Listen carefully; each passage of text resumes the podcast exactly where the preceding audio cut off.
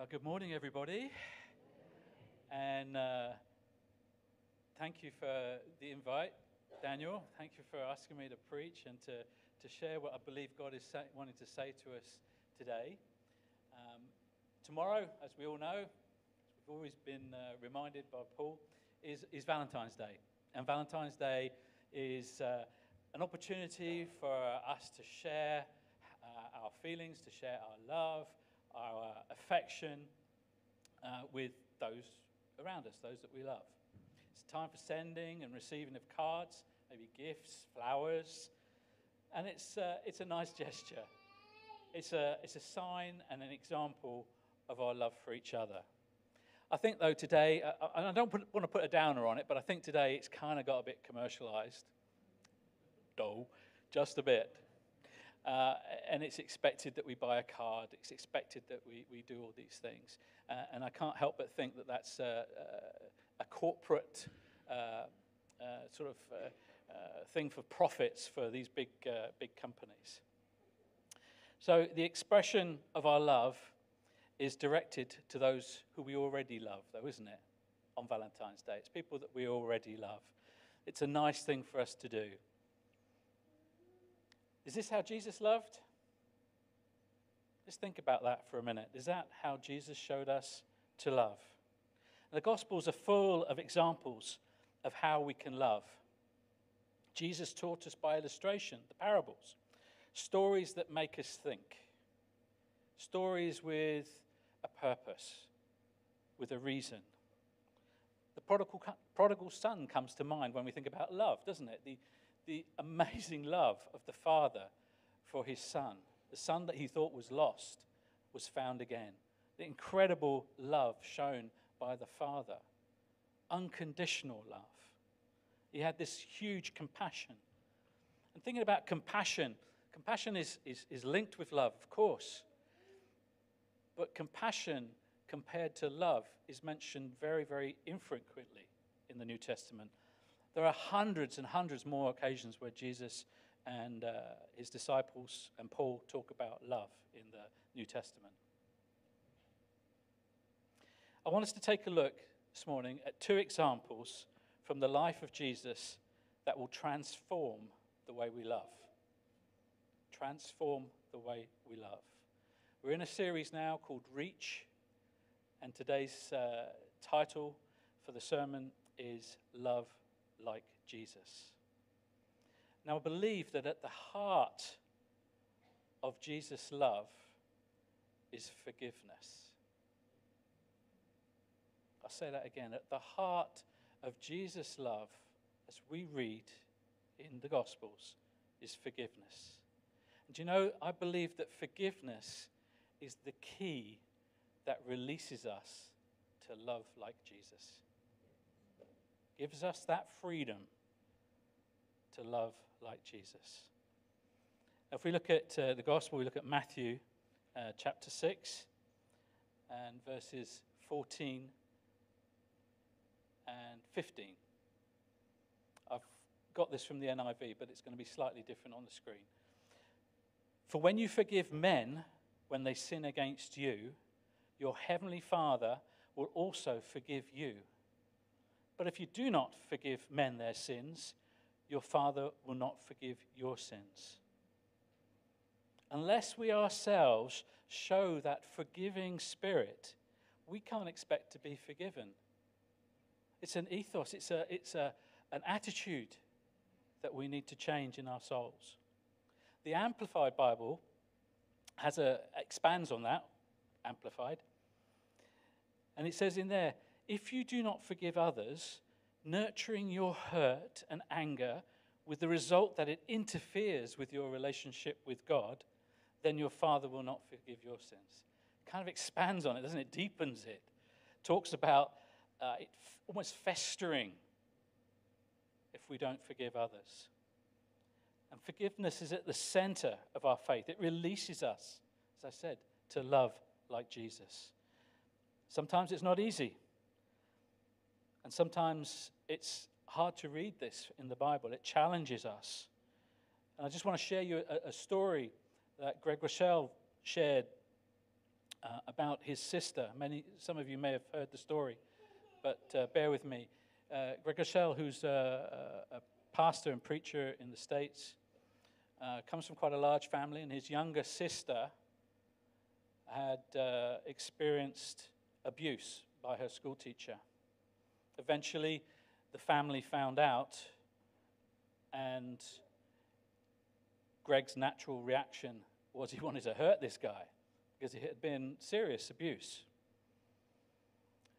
He, he, he let that almost fester, like we were talking about earlier. He let it grow inside him. And it got to the point where he really wanted to hurt this guy because of what he'd done to his little sister. He heard these verses preached from Matthew, and it challenged him to forgive this man. Wow. Extremely hard, as you can imagine. But eventually, he was challenged by that, and eventually, over a series of, of weeks and months, he did start to pray, maybe through gritted teeth, but he started to pray for this guy. Gradually, over uh, even more months, his prayers became easier. And eventually, he wrote him a letter to forgive him. Now, that was extremely difficult for him. And by this time, the teacher was terminally ill in a hospice, suffering with uh, obviously a terminal illness. So the letter, and unfortunately, he couldn't read. He was blinded by this disease as well. And Greg Groeschel finds this out much later on through a series of encounters. He meets the nurse who was with this guy when he, uh, he wrote the letter. And she was the one who read the letter to him. And at the end of this letter, he had written the sinner's prayer. He, he said in the letter, Look, I, I do forgive you. What you did was, was awful and was bad and affected us and has severe, severely affected my family and my, my sister. But I forgive you, and my family forgives you. And then he wrote the sinner's prayer. And the nurse said to Greg, she read that to him. And he responded, and he had tears in his eyes as he responded to this sinner's prayer. That forgiveness set Greg free. He says he felt the burden lifted. He no longer carried the hurt and the pain because God had equipped him and enabled him to forgive. He was released to love. He was no longer burdened with that desire of revenge and retribution. So, in order to love like Jesus, we need to forgive like Jesus. But how? Let's look at Luke 6 and verse 28, uh, or 27 and 28. But I tell you who hear me love your enemies, do good to those who hate you, bless those who curse you, pray for those who ill treat you. Wow. Tough verses, these. Hard verses for us to understand. Jesus gave what in the day was radical thinking. This is, is radical thinking now. It was radical thinking then. In the, the times of, uh, of Jesus, with the Romans uh, occupying the land of Palestine, uh, we are to bless and to pray for those who hurt us. It was not part of that culture. The culture that the, the Hebrews had been taught over many, many generations was an eye for an eye. That's what they, they understood. There was consequences, there was retribution, there was payback for someone who wronged you. It was ingrained in their culture. Now Jesus is turning this thinking on its head, saying, No, you forgive. Paying back hurt for hurt, curse for curse, leads to a downward spiral, as Greg uh, experienced, and allows attitudes of revenge and hate to fester and sometimes to consume us. We don't want that to happen. And Jesus challenges us to break that mold, that mold of natural thinking of this culture, of our own culture, and turn hurt into a blessing. He wants us to change our attitudes we change our attitude, our actions will reflect our new attitude. If our attitude is always to get revenge, then our actions are going to reflect that. Jesus tells us that if our attitude is right, then our actions will be right. We need to forgive. And this is, when we read this passage, Jesus is, is, is telling us this is what you do. This is like a command. It's not a request. Jesus is saying, This is what you do. You bless those who hurt you. It's not something you do when you feel like it. This is to be your new way of life, your new culture. And it can be extremely hard, as we saw. Jesus was challenging the way that people thought. And he's challenging us today through his word with the way that we think. Our culture really isn't that much different, is it? We want to get back. Someone cuts you up at the roundabout, you want to get back. You know, hey. Well, I do. So Jesus was challenging the way people thought. He's challenging the way that we think.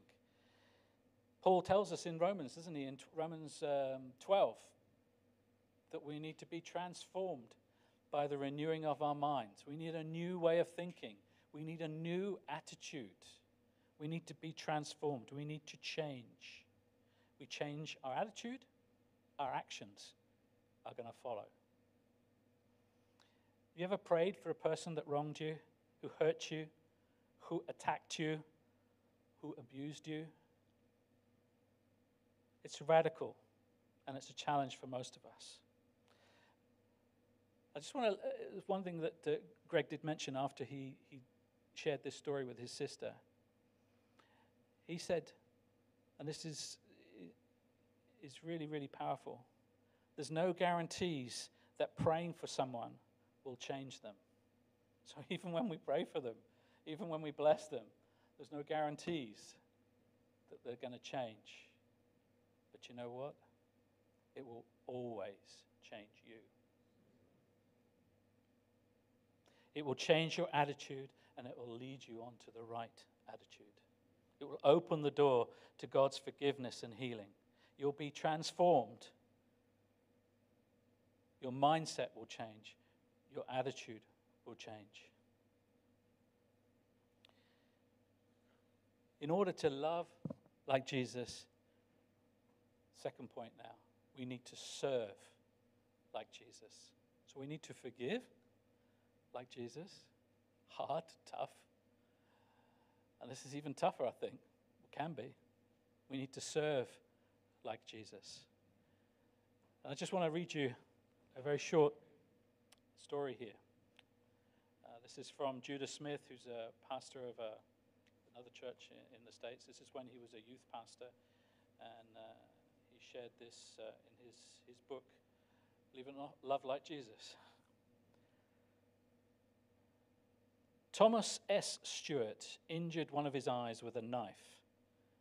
A specialist doctor decided that it should be removed to save the other eye. When the operation was over and Thomas had recovered from the anesthetic, he discovered that the operator or that the surgeon had blundered with the surgery and he'd removed the good eye, making him totally blind. Despite the tragedy, he decided to pursue his law studies at uh, McGill University in Montreal, Canada. Thomas was able to do this with the help of his brother, William Stewart, who read to him and accompanied him through all the different phases of his college life. Thomas, the blind brother, came out as head of his class, and William came second. I don't know how quite that would work, but William practically made himself a serving medium for his blind brother. Sometimes the call on us to serve requires commitment, it requires sacrifice as we obey God's call to serve. Sometimes we say, Well, I can't do that. That's, that's beyond me. I can't, I, can't, I just can't do that. And sometimes when we have that attitude, the action can be affected, like we said earlier. Actions are a result of our attitude. Praise God that when then William Stewart, he didn't say that. He helped his brother. And through his service, his brother got a degree, and so did he. I'm not sure if he was trying to get a degree as well. We don't know that from the story. But he ended up getting a degree as well because of the way he helped his brother. So I just wanted to tell you that story as an illustration of uh, service and how it can cost us to serve.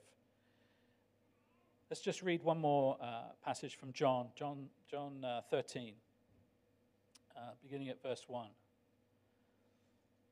It was just before Passover feast. Jesus knew that the time had come for him to leave his world and to go to the Father. Having loved his own who were in the world, he now showed them the full extent of his love. And then on to verse 4. So he got up from the meal, took off his outer clothing, wrapped a towel round his waist, and after that he poured water into a basin and began to wash his disciples' feet, drying them with the towel that was wrapped around them. That line in verse 1 having loved his own who were in the world, he now showed them the full extent of his love. He served. How are we to love like Jesus? We're to serve. Jesus served. That was the full extent of his love, was to serve his disciples.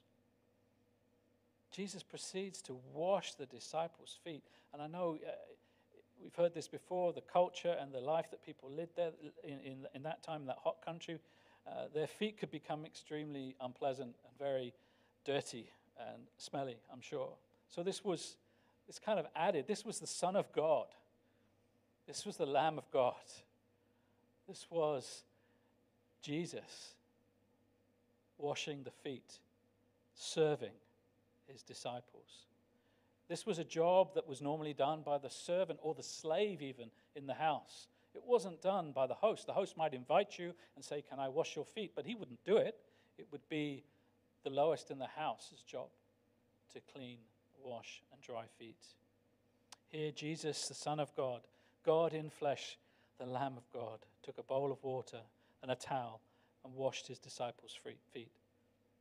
He dis- demonstrates the servant nature and shows us how he wants us to serve with humility, love, and sacrifice.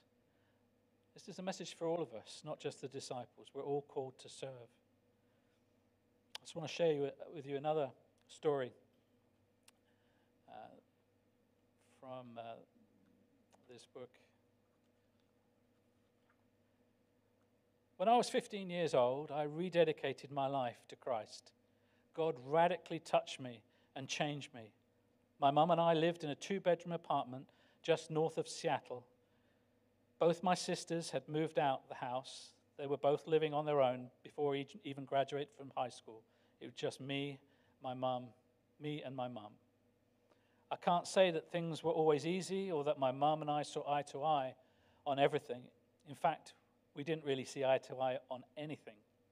This was primarily because I had decided to follow Jesus and my mum had not. She had spent earlier years in the church, but now, due to some mishaps by both her and the church, she wasn't too into it. So when I started going to church youth group and other church events, it made things even harder between us. Whenever church stuff or anything that concerned God came up, she was always very negative and would yell and curse. This was hard for me. I felt alone. I wanted to leave home like both my sisters. However, one thing kept me at home. I wanted my mum to get right with the Lord. I wanted to be the one to help her to do it. When everything in me wanted to leave, I stayed. It was not easy at all. I had to give up all my selfish attitudes and my rebellion in my heart. I was forced to cling to God. Tear filled prayers of anguish for my mum were not out of the ordinary. There was nothing else to do, there was nowhere else to go. I wanted my mum to live for God. After completing high school, I stayed in Seattle area and attended school at the Bible college. I regularly saw my mum on certain nights for dinner, movie, for a date night. I bought her flowers. I wanted to show her the love of God and not just tell her about it. At certain opportunities and moments, I said little bits about God to her. And some, sometimes she helped me with my studies at school. Through this process, I continued to invite my mum to church, but she always refused. One night, she saw my church on TV. She said that she happened to be up and saw it, and she liked it. What? My mum saw my church and liked it? This was a mighty move of God. The same person who hated church was now someone somewhat positive about it. For me, this was a miracle, but the greatest one was in, in the making.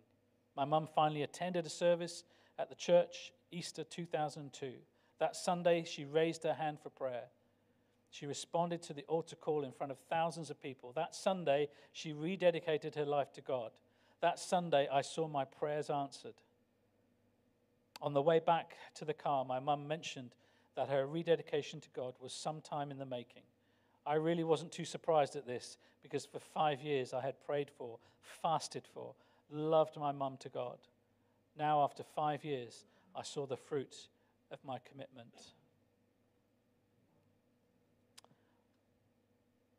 attitude, actions. This was another way in which we can love like Jesus by serving those around us. Indeed, it's our attitude in being transformed by the Holy Spirit, working in our lives so our actions change and become reflections of that transformed attitude. Perhaps our human and natural reaction to stooping down to wash dirty feet is no way, I can't do that. That's someone else's job. I know I react that way often. But you know, as followers of Christ, this is our job. It doesn't have to be a big deal. We can serve exactly where we are. Pray that God will work in your lives and change your attitude. As you're being transformed, so you notice, as we allow ourselves to be transformed by God, we notice more and more opportunities to serve. This is a reaction to that change in attitude. This isn't coincidence. This is a result of that change of attitude. A few years ago,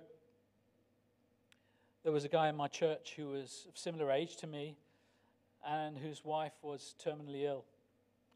And as soon as I heard this, in my heart, I knew I had to do something. You know, sometimes you hear things and it affects you, it touches your heart it pricks your spirit. React to that sometimes. You know, sometimes uh, uh, out of the blue, someone comes into your head. That might be the Holy Spirit. Well, I'm sure it's the Holy Spirit telling you to pray for that person. React to that. Do something about it. Don't just dismiss it. So I knew I had to do something. I didn't know exactly what, but I needed to do something. I didn't know the guy. I was fairly new in the church, uh, and I had to admit I struggled. I struggled. I tried to find excuses why I shouldn't. You know, I'm new in the church. I don't know anybody. You really say that, God? I'm not really sure I actually heard that properly. I don't think it was really real. Oh, maybe you didn't say that. Uh, maybe I'm imagining it.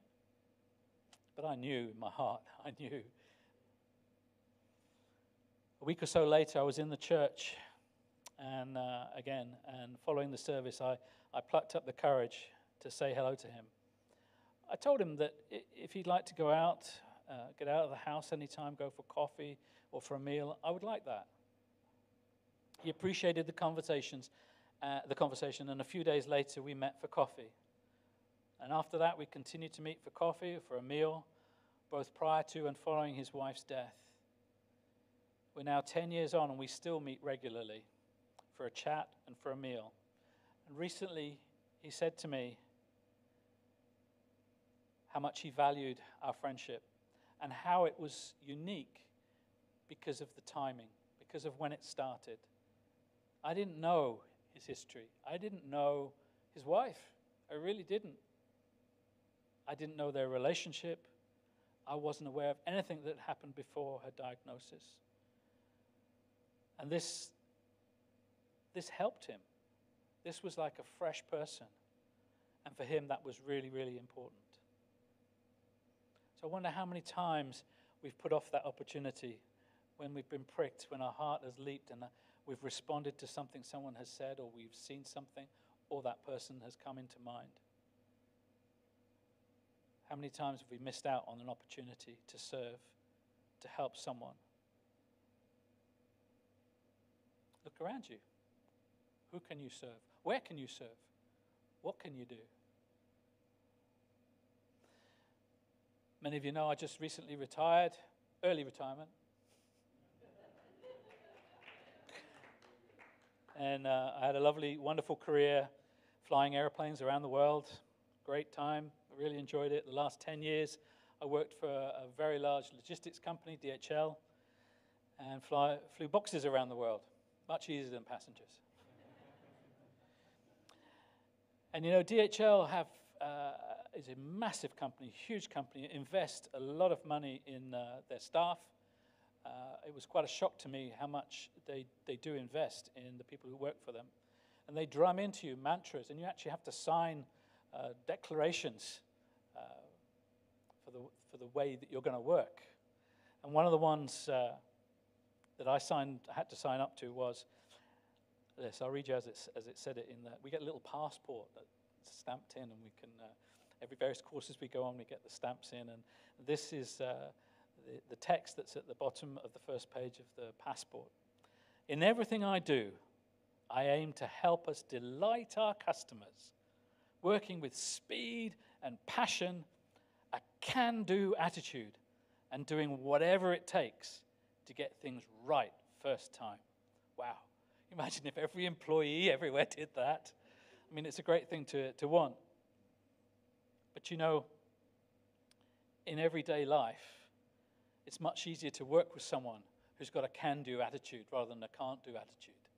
And if you have a can do attitude, you will see doors open, you will see opportunities, you will see that you can have action for your change of attitude. If we want to love like Jesus, we should have that can do attitude that Jesus had when he washed the disciples' feet. I can do that.